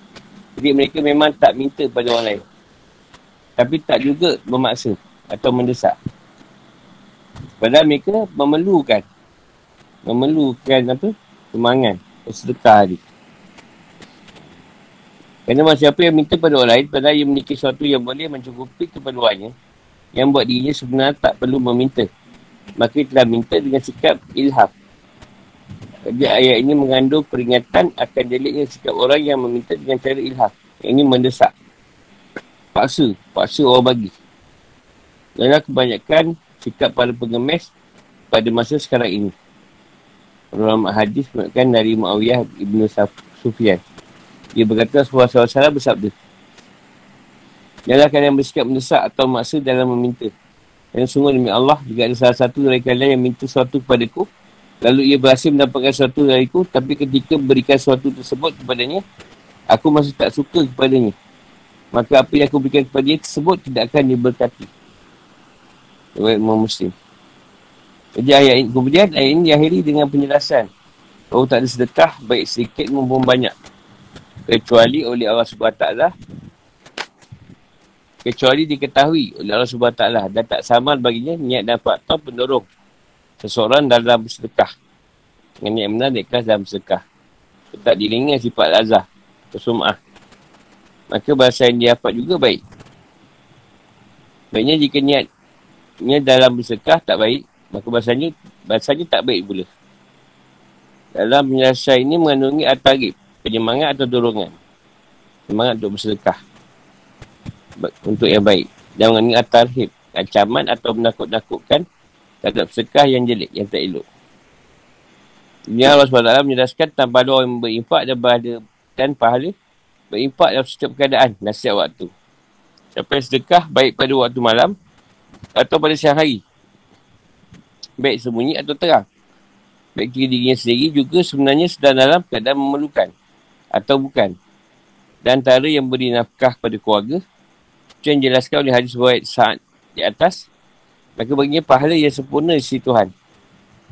Ia tak ada ketakutan baginya di akhirat dan tak pula ia merasa khawatir dan bersedih. Maksudnya tak ada ketakutan baginya untuk menghadapi kengerian-kengerian hari kiamat. Dan tak pula ia bersedih dan khawatir terhadap keadaan anak-anaknya. Setelah ia tinggal mati, serta tak berasa, tak berasa bersedih. Menyesali dan meratapi atau apa yang tak boleh ia raih dari kehidupan dunia dan keindahannya. Kerana ia telah menemukan apa yang jauh lebih baik dari itu semua. Di dalam ayat ini kata al-lain, waktu malam didahulukan atau kata an-nahar, waktu siang. Dan kata asir, secara sembunyi-sembunyi. Atas kata al-alaniah, secara terang-terangan. Jadi hari ini mengandungi isyarat. Lebih utamanya bersedekah secara sembunyi-sembunyi daripada sedekah secara terang-terangan. Fikir kehidupan atau hukum. Ini membolehkan memberi sedekah sunat kepada siapa saja. Ada pun sedekah wajib zakat maupun secara ijma' Tak boleh berikannya kepada orang kafir. Hari ini bersahkan di Rasulullah SAW dari Ibn Abbas radhiyallahu Aku diperintahkan untuk mengambil sedekah dari orang kaya di antara kalian dan berikannya kepada orang fakir di antara kalian. Itu juga menurut pendapat majoriti ulama tak boleh beri zakat fitrah pada orang kafir. Akan zakat fitrah adalah pembersih puasa. Oleh itu tak boleh diberikan kepada orang kafir. Itu sedekah zakat hewan ternak dan anukut emas dan perak. Rasulullah SAW bersabda dalam sebuah hadis yang diwakilkan oleh Imam Darukutni dan yang lainnya dari Ibn Umar Radulullah. Buatlah mereka tidak minta-minta di hari ini. Maksudnya adalah pada hari raya Idul Fitri. Kerana mereka semua sibuk merayakan hari raya dan solat Idul Fitri. Sedangkan kesibukan ini tak ditemukan dalam di orang kafir. Nama Hanifah Abu Hanifah membolehkan menyerahkan zakat fitrah pada bukan pada orang kafir. Dari kelompok kafir zimi. Dan ini didasarkan atas umum ayat dalam menyatakan untuk buat baik dan beri makan serta disebutkan sedekah secara mutak tanpa diringi dengan penyebutan Al-Qaid ini syarat pada siapa sedekah tersebut harus diberikan. Tapi gini tu, kalau mazhab Anifah, eh, Anafi boleh. Ayat wa ma tunfiku min khairin dari anfusikum. Dan apa yang kalian sedekahkan, maka pahalanya bagi diri kalian sendiri. Ini menunjukkan bahawa buah sedekah pada akhirnya tak lain akan kembali kepada diri orang yang bersedekah. Kerana ia akan mendapatkan pahala yang sempurna tanpa sedikit pun terkurang taman tersebut. Ha, ini dikuatkan lagi oleh Allah SWT dalam sudut sedang kata yang jatuh setelahnya. Iaitu wa ma tafikum min hairi yau fa ilaikum wa antum la tuzamun. Siapa saja harta yang baik yang kamu nafkahkan, saya kamu akan akan diberi pahala dengan cukup sedangkan kamu sedikit pun takkan dianiaya. Ayat wa tafikum ila tira iwajhillah. Dan janganlah kamu belanjakan sesuatu mereka kerana mencari keadaan Allah. Mengandungi petunjuk bahawa sedekah diterima tak lain adalah sedekah yang didasari keikhlasan untuk mencari keadaan Allah SWT. Al-Fuqara al-Ladina na'usiruh. Habis itu tersifat orang-orang yang berhak dapat sedekah. Orang fakir atau kereta yang kita ceritakan tadi. Bahawa ada antara adab atau kesopanan dan etika minta. Jangan bersikap maksa atau mendesak dalam kita meminta. Pada dasarnya meminta-minta dalam Islam diharamkan. Kecuali jika dalam keadaan terpaksa. Jadi seorang yang mampu untuk bekerja, maka tak boleh baginya minta-minta sekah. Ini berdasarkan sabda Rasulullah SAW yang dibuatkan oleh Abu Daud dan Tarmizi dari Abdullah bin Am. Rasulullah. Meminta sekah tak halal bagi orang kaya dan bagi orang yang memiliki kekuatan dan fizikal yang sempurna. Yang, yang sempurna tak boleh minta sekah. Itu orang kaya. Amirah artinya kekuatan asawi maksudnya memiliki fizikal yang sempurna. Jadi ini maksud adalah orang yang mampu untuk bekerja. Meminta tak diperbolehkan kecuali bagi tiga orang. Dan telah dijelaskan oleh Rasulullah SAW dengan sabda beliau berikut. Semuanya minta-minta tak boleh kecuali bagi tiga orang. Iaitu orang yang sangat fakir atau orang yang menanggung hutang terlalu berat atau bagi orang yang menanggung darah yang menyakitkan atau menyedihkan. Maksudnya darah yang menyakitkan orang yang melakukan pembunuhan dan para walinya. Kerana mereka harus bayar, membayar diat atau denda atau dam. Atau denda lah sebab membunuh. Namun mereka tidak memiliki harta yang boleh mereka gunakan untuk membayarnya. Al-Fakir Muti adalah orang yang sangat fakir. Al-Gunmu adalah tanggung hutang yang harus dibayar. Hutang tersebut bukanlah hutang pribadi yang wangnya digunakan sendiri. Tetapi hutang yang tidak dimanfaatkan penggunaannya oleh orang yang berhutang. Seperti berhutang untuk membiayai usaha mendamaikan dan memperbaiki hubungan dua pihak yang berseteru dan amal-amal baik lainnya seperti menolak kezaliman kebaikan dan yang lainnya jadi boleh bagi orang yang memiliki tanggungan seperti ini minta bantuan guna bayar hutang tersebut. Ada pun yang dimaksud dengan orang yang darah yang menyedihkan adalah orang yang menanggung diat. Seorang yang melakukan jenayah pembunuhan seperti kerabat, keturunan atau teman. Agar ia tidak dikisas. Kerana jika si kerabat keturunan atau temannya tersebut dikisas, maka ia akan merasa bersedih, bersedih sekali. Sikap memaksa atau mendesak dalam meminta yang dilakukan seorang padahal ia, tak, ia memiliki sesuatu, sesuatu yang sebenarnya boleh membuat dirinya tak perlu untuk minta adalah perbuatan yang dihalamkan. Imam Muslim mengatakan bahawa Rasulullah SAW bersabda, Masih apa yang minta pada orang lain takat surat agar hartanya jadi banyak atau minta dengan cara mendesak dan berlebihan, maka berarti sama saja ia meminta bara api. Maka jika ingin sedikit, maka hendaklah jadikan sedikit. Atau jika ingin banyak, maka biarlah ia menjadikannya banyak. Ia merupakan ungkapan teguran dan celaan. Bukan memperbolehkan. Dan Islam alam hukum ini. Imam Muslim juga menewakan dari Ibn Umar Allah Rasulullah SAW bersabda Salah satu antara kalian selalu minta-minta hingga ia bertemu dengan Allah SWT. Dan keadaan tak ada sepotong daging pun yang menempel di wajahnya. Al-Qadiyat berkata, ada pendapat mengatakan bahawa maksudnya adalah pada hari kiamat, ia datang dalam keadaan hina. Ia sama sekali tak memiliki arti di sisi Allah SWT. Ada pendapat lain kata,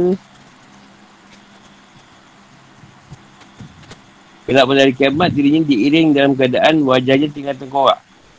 Tak daging sedikit pun yang menempel. Hal ini sebagai hukuman baginya kerana di dunia ia minta-minta dengan mempertaruhkan wajah dan harga diri. Ini kata sewayat Ahmad, Ahmad dan Abu Laud. Dari usia Ali.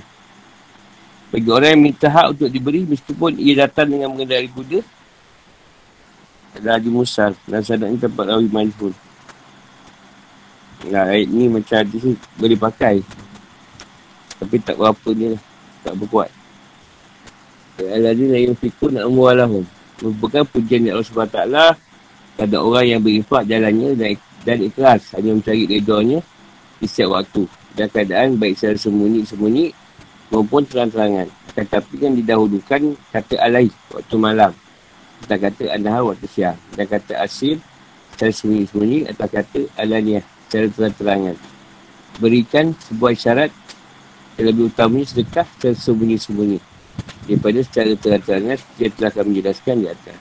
Allah Allah.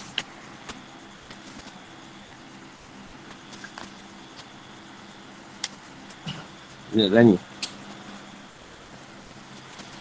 Panjang.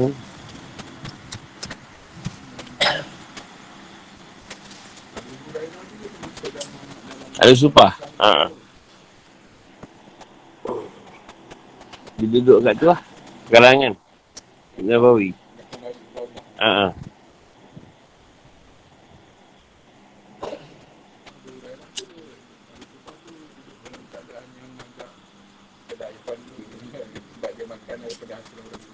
Ah, dia macam memang tak ada apa lah. Lepas tu dia tak ada keluarga.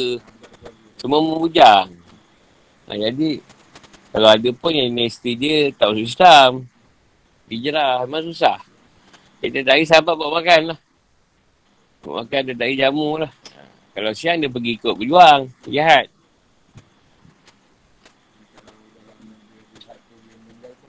Ah, tak ada. Tak ada. Ha. Macam surah sedih tengok. Susah kan? Bukanlah susah macam mana. Cuma kesian lah tak ada rumah. Numpang situ. Itu yang kita kata macam mana satu keadaan. Orang duduk kat masjid. Numpang. Sedangkan dia ada rumah. Dia ada tempat. Saja nak suka-suka keluar. Nak keluar 40 hari.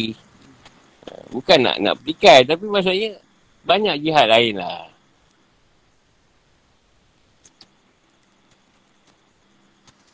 Taklah kalau keluar pun belajarlah keluar dalam daerah ke, dalam negeri ke dekat-dekat. Ha.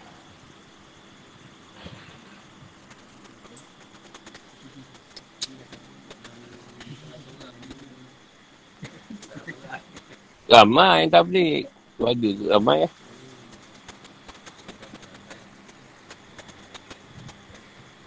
Dia tak ada masalah pun. Ini semua benda tu bagus je. Yang tablik tu. Cuma uh, Kadang ada satu kali mendesak.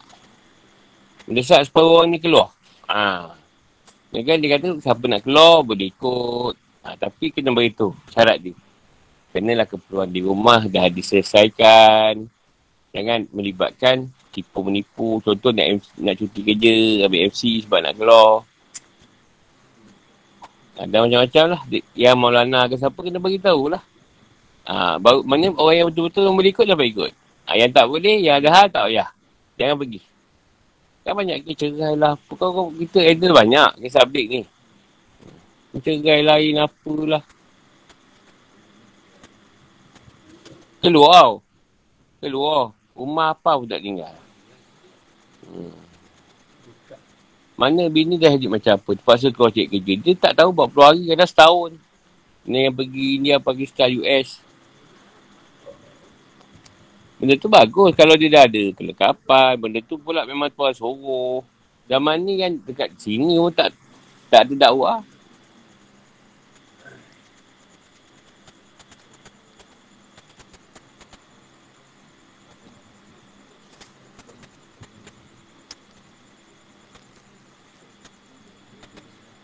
Yelah aku follow juga sekejap okay. Bukan follow saya apa. Secara nak tengok je. Aku tak boleh. Pada aku, kau suruh budak-budak sampaikan. Macam apa apa. Budak belum nak memais. Melaki balik. Ha, kau suruh dia lagi.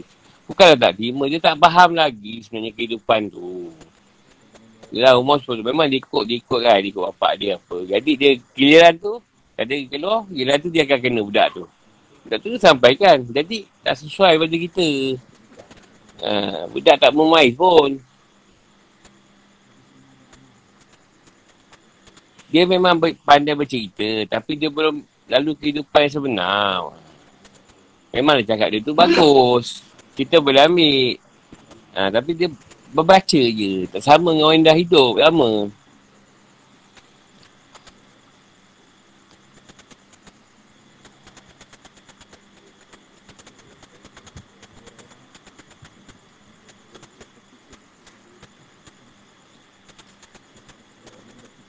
Contohlah kita tengok macam Haji Putra, dia kecil pandai. Tapi bila besar pun tak ada apa juga. Sebab orang Melayu sangat dengki. oh, pandai. Ha, macam-macam lah masalah. Di gangguan. Gangguan banyak kena tu. Budak tu.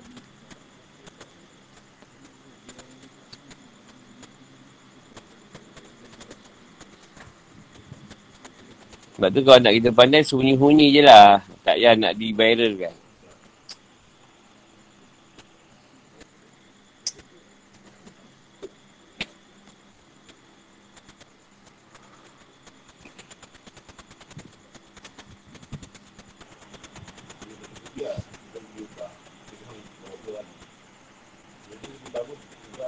Hmm, utama. Eh.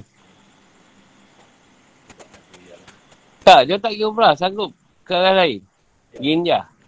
India tu macam kat bah dia orang. Nanti kat bah situ. Aku tahu semua cerita dia Sebab tu kau jumpa aku bantai je. Aku bantai buat-buat ni.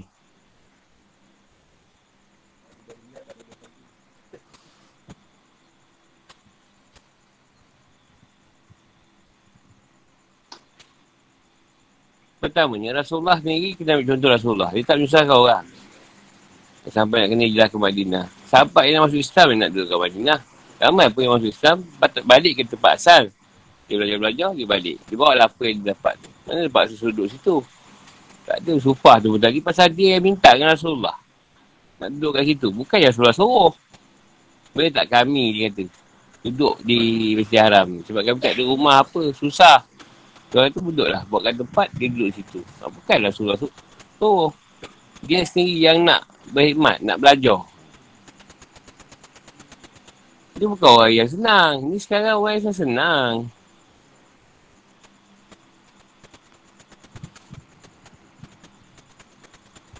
Masalah lah sekarang. Masalah sebenarnya. Di rumah dia lagi KKS kau tak ada masalah. Dia orang boleh buat kat rumah. Panggil ustaz. Kita kan masalah sikit. Tak boleh buat kat rumah lah, apalah ni lah. Jadi, susah lah. Kita nak berdakwah susah.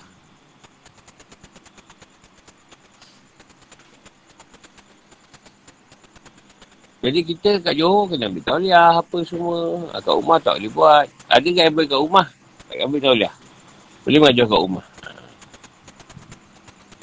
Jadi tu yang pernah bujar juga lah cakap dengan dia macam mana kata Rasulullah sampaikan walau satu ayat tu kata sampaikanlah walau satu ayat kalau kita ada ilmu tu. Sampaikan sampaikan. Bukan kira kita baik kita tak baik. Tapi kalau dah macam ni masalah lah. Memang kau nak jaga amal maklum dari bungkar supaya jangan ada cerita sesat. Tapi sesat tu kan, kan kita ni tolong je kau rasa. Kan tahulah Allah nak berjaga benda tu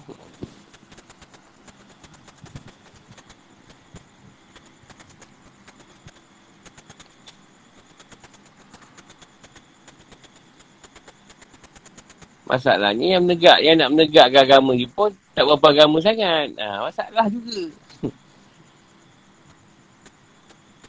Dia cakap kan marah.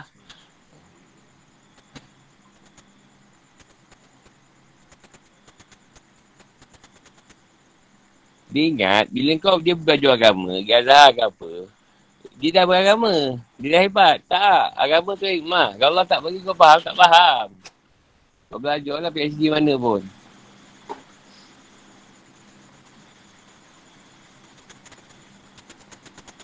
Dia agak dia ingat asal masuk universiti ya.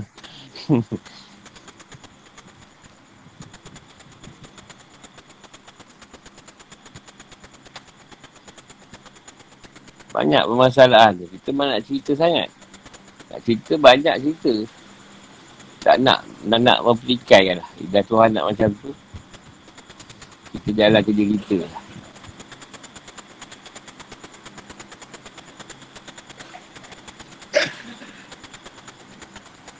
Aku cakap dia senang je. Senang ke orang yang agama ke? Tak kisah yang agama mana. Memikirkan orang menyorak yang nak adik baik. Pernah tak mikir pelina yang nak adik baik? Orang yang, tak dadah ke apa, nak adik baik. Pernah fikir tak? Mana tempat untuk orang-orang ni? Yang disediakan. Tak ada. Sekarang tak ada tempat yang tak agama sediakan untuk orang jahat jadi baik. Tak ada. Ha, jadi mana dia nak duduk ni? Bila dia masuk jadi baik, orang tetap kata dia jahat kan? Dan dia akan balik pada kejahatan balik. Ha, dia akan patah balik. Nak jadi baik pun susah. Pergi masjid orang tu nak mencuri. Di kampung, orang, orang macam pulau. Ha. Nak kerja, tak boleh menagih. Kau menagih kau, kau rekod teruk tak boleh. Nak ni baik ni. Yalah dia patah balik tak? Dia akan patah balik.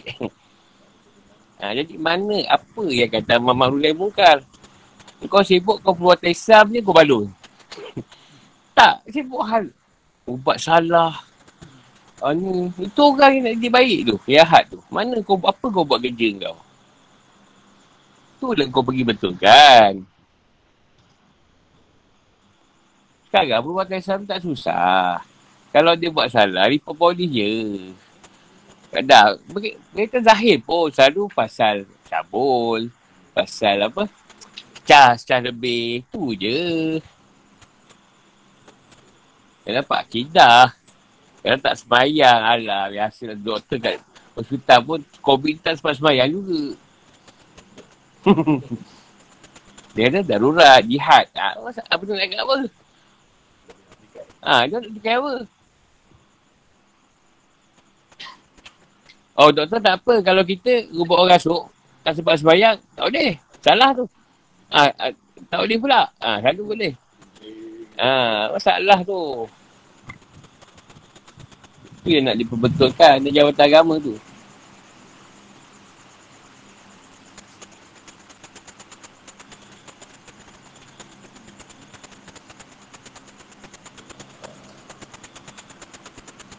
Mana orang dia bila kita nak nak ke agama dia? Mana orang dia? Kat masjid tak ada. Nak jumpa kadi pun susah. Ha. Yang aku senang jumpa kadi kulai je. Itu je aku sebab masalah jumpa dia. Kadi lain tak tahu mana duduk nyorok. Patut kau sana, kau kadi, kau share masalah orang. Orang nak jadi baik. Oh, kau duduk kat situ, duduk kat masjid tu. Yang kau pergi merayau sana khusus, sana khusus ni buat apa? Ha? ha? Kau keluar masyarakat, pergi ni madrasah dia, kau datang le. Madrasah ni apa ada masalah, kau nak guna penceramah ke? Tak ada. Dapat tahu, lima tahun dah. Tak pernah kadi pun datang. Kadi gulai balik datang. Kau kadi gulai. ha. Kau belajar.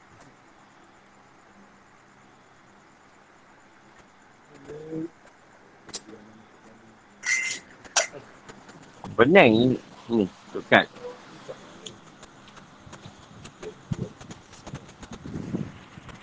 Jadi banyak benda yang merapu-rapu lah. Yang tak ada kena-mena lah dia nak buat tu. Dia betulkan orang ke.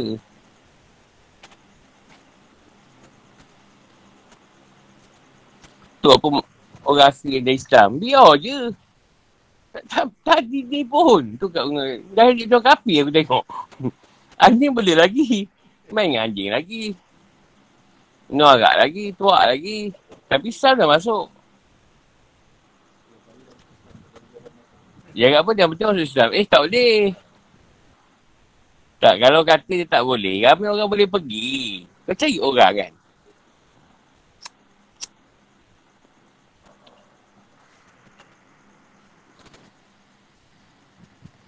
Alah kita kau dia pergi pun kita boleh pergi lah insyaAllah lah. Kesakat orang asli ni. Dekat kan lah. Boleh pergi. Sakat nak cerita pasal agama. Sejam dua jam cukup lah sehari. Seminggu sekali je. Tak ada. Tak ada langsung benda dia buat dah.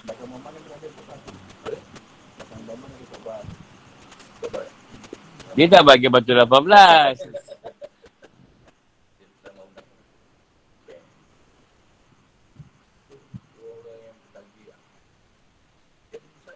Dah ada, semua siap. Itu orang kapih tu.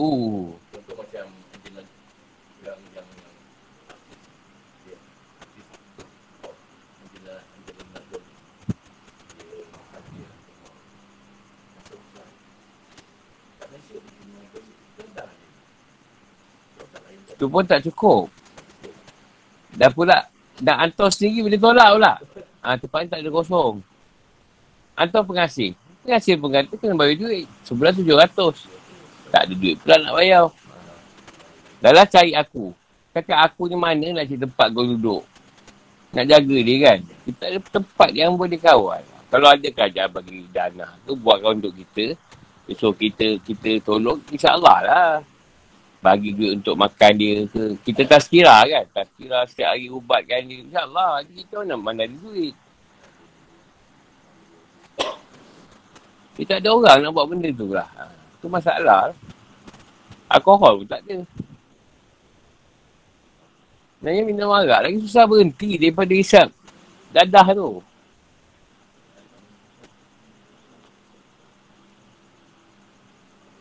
Agak kau dah minum, main masak pun tak mau. Itu dia yang sedap.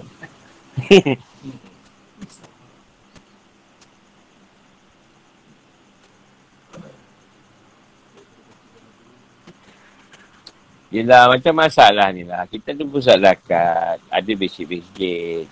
Ada surau. Ada betuman. Sepatutnya tempat-tempat ni dibuka. Patut ada hadir orang pergi cari. Dia orang yang cari orang susah. Bukan orang susah pergi sip orang. Bukan orang susah pergi sip orang. Datang sana minta bantuan. Dia orang kena pergi cari. Masuk kampung-kampung. Pergi cari siapa susah. Tanya ketua kampung. Kan? Kesal sangat. Tanya ketua kampung situ. Kampung tahu yang menipu tak menipu ni. Ha, dah tahu dah. Tahu je duit tu. Berapa eh? Akal sebenarnya belanja berapa eh? Dah seribu lah. Seribu lah standard kan. Sebulan kan. Ada keluarkan seribu. Apa masalah? Aku simpan duit tu buat apa? Hmm? Susah nak cerita. Tapi dah Tuhan berkendak macam tu. Kita reda dia je lah. Tapi dari segi manusia, kena cakap juga.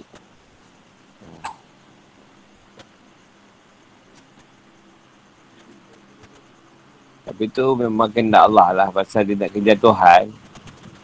Tu jatuh. Ha, macam tu lah. Pasal jatuh semua sudut.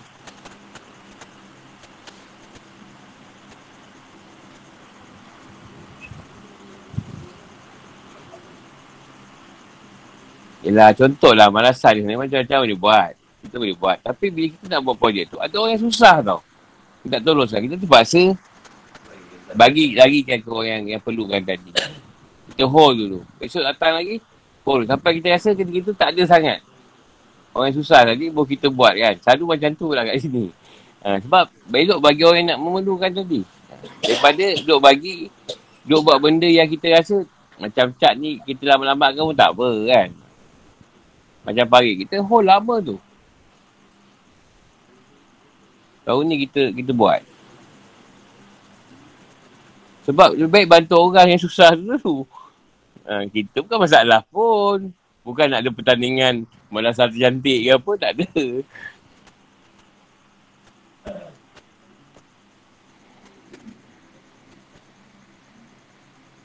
Tu yang kata makin bila Allah SWT turunkanlah ilmu perubatan tu. Dia kata ajar orang-orang kau. Supaya mudah ada orang cari rezeki kat situ. Ha, tu yang saya ajar. Jadi ramailah yang dapat bekerja lah dengan perubatan tu tadi kan. Dapatlah cari sumber. Sebab nak ajar benda lain susah. Nak ajar pergi repair aircon, susah. nak ajar, nak ajar benda-benda buat bangunan ni susah. Ah itu senang sikit. Sebab memang sakit. Orang sakit ramai. Ajarlah orang kau, wik kau ni.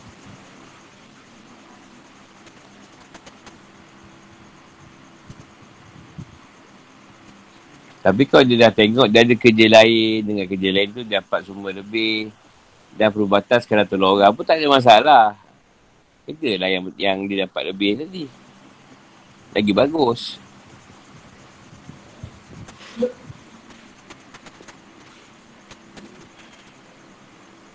Sebab Melayu ni sebenarnya, dulu semua cerita yang doktor. Tapi tak masuk kelas sains. Dah masuk kelas sains, takut darah pula. Ah kan, takut darah.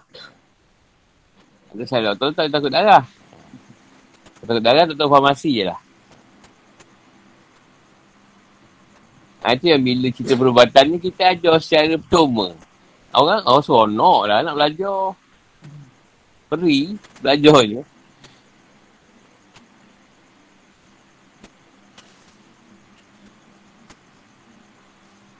Dan kalau ada bayaran pun sekadar untuk untuk lah duit minyak, duit makan, pengajar saja. Dia ambil ke seratus ke satu setengah, dua ratus. Untuk dia belanja je. Kalau ikut tempat lain mahal. Saya kau bekam tu, khusus yang satu hari aja bekam buat dekat tiga ratus. satu hari. Bukan, bukan, bukan sebab belajar sangat. Sehari tu. Kita ni belajar sampai ke sekarang. Dah tiga empat tahun pun dia tanya lagi pasal bekam. Kata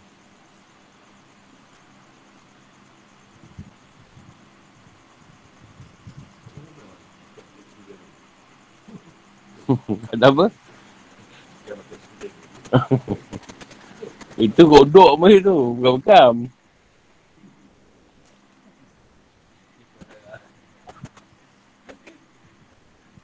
Tak pakai jarum lah. Tu driver. Ha, tengok dah dah keluar ni. Driver kam, kita biar je. Dalam mati gitu je orang tu. Dah dah habis keluar. Kedekir pula.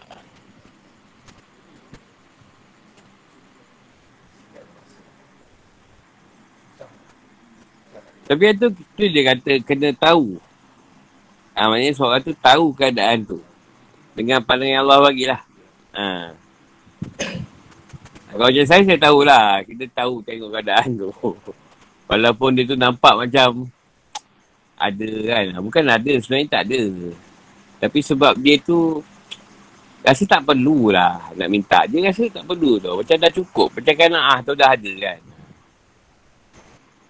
Dan kita pula yang Sebab ni macam ni. Dalam pun cerita juga. Ha, Cerita tu kita tolong lah mana yang boleh. Kalau tak duit doakan je lah.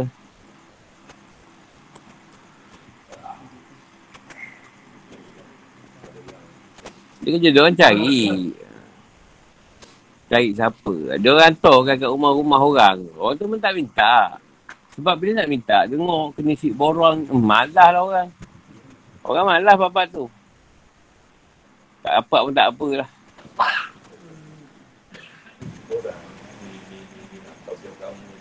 Padahal eh, orang yang tu yang nak susi bola tu pun boleh bagi dia lah. tak apalah cik macam ni. Saya je bagi.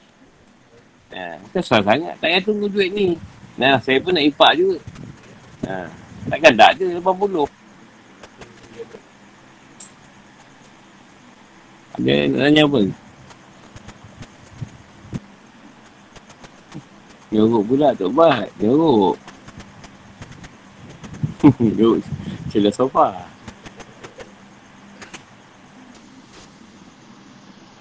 Ha, kita sampai situ dulu. InsyaAllah kita sambung ayat. Ahad malam. Ahad malam Isnin. Esok, esok off. Okey, terima kasih guru. Assalamualaikum.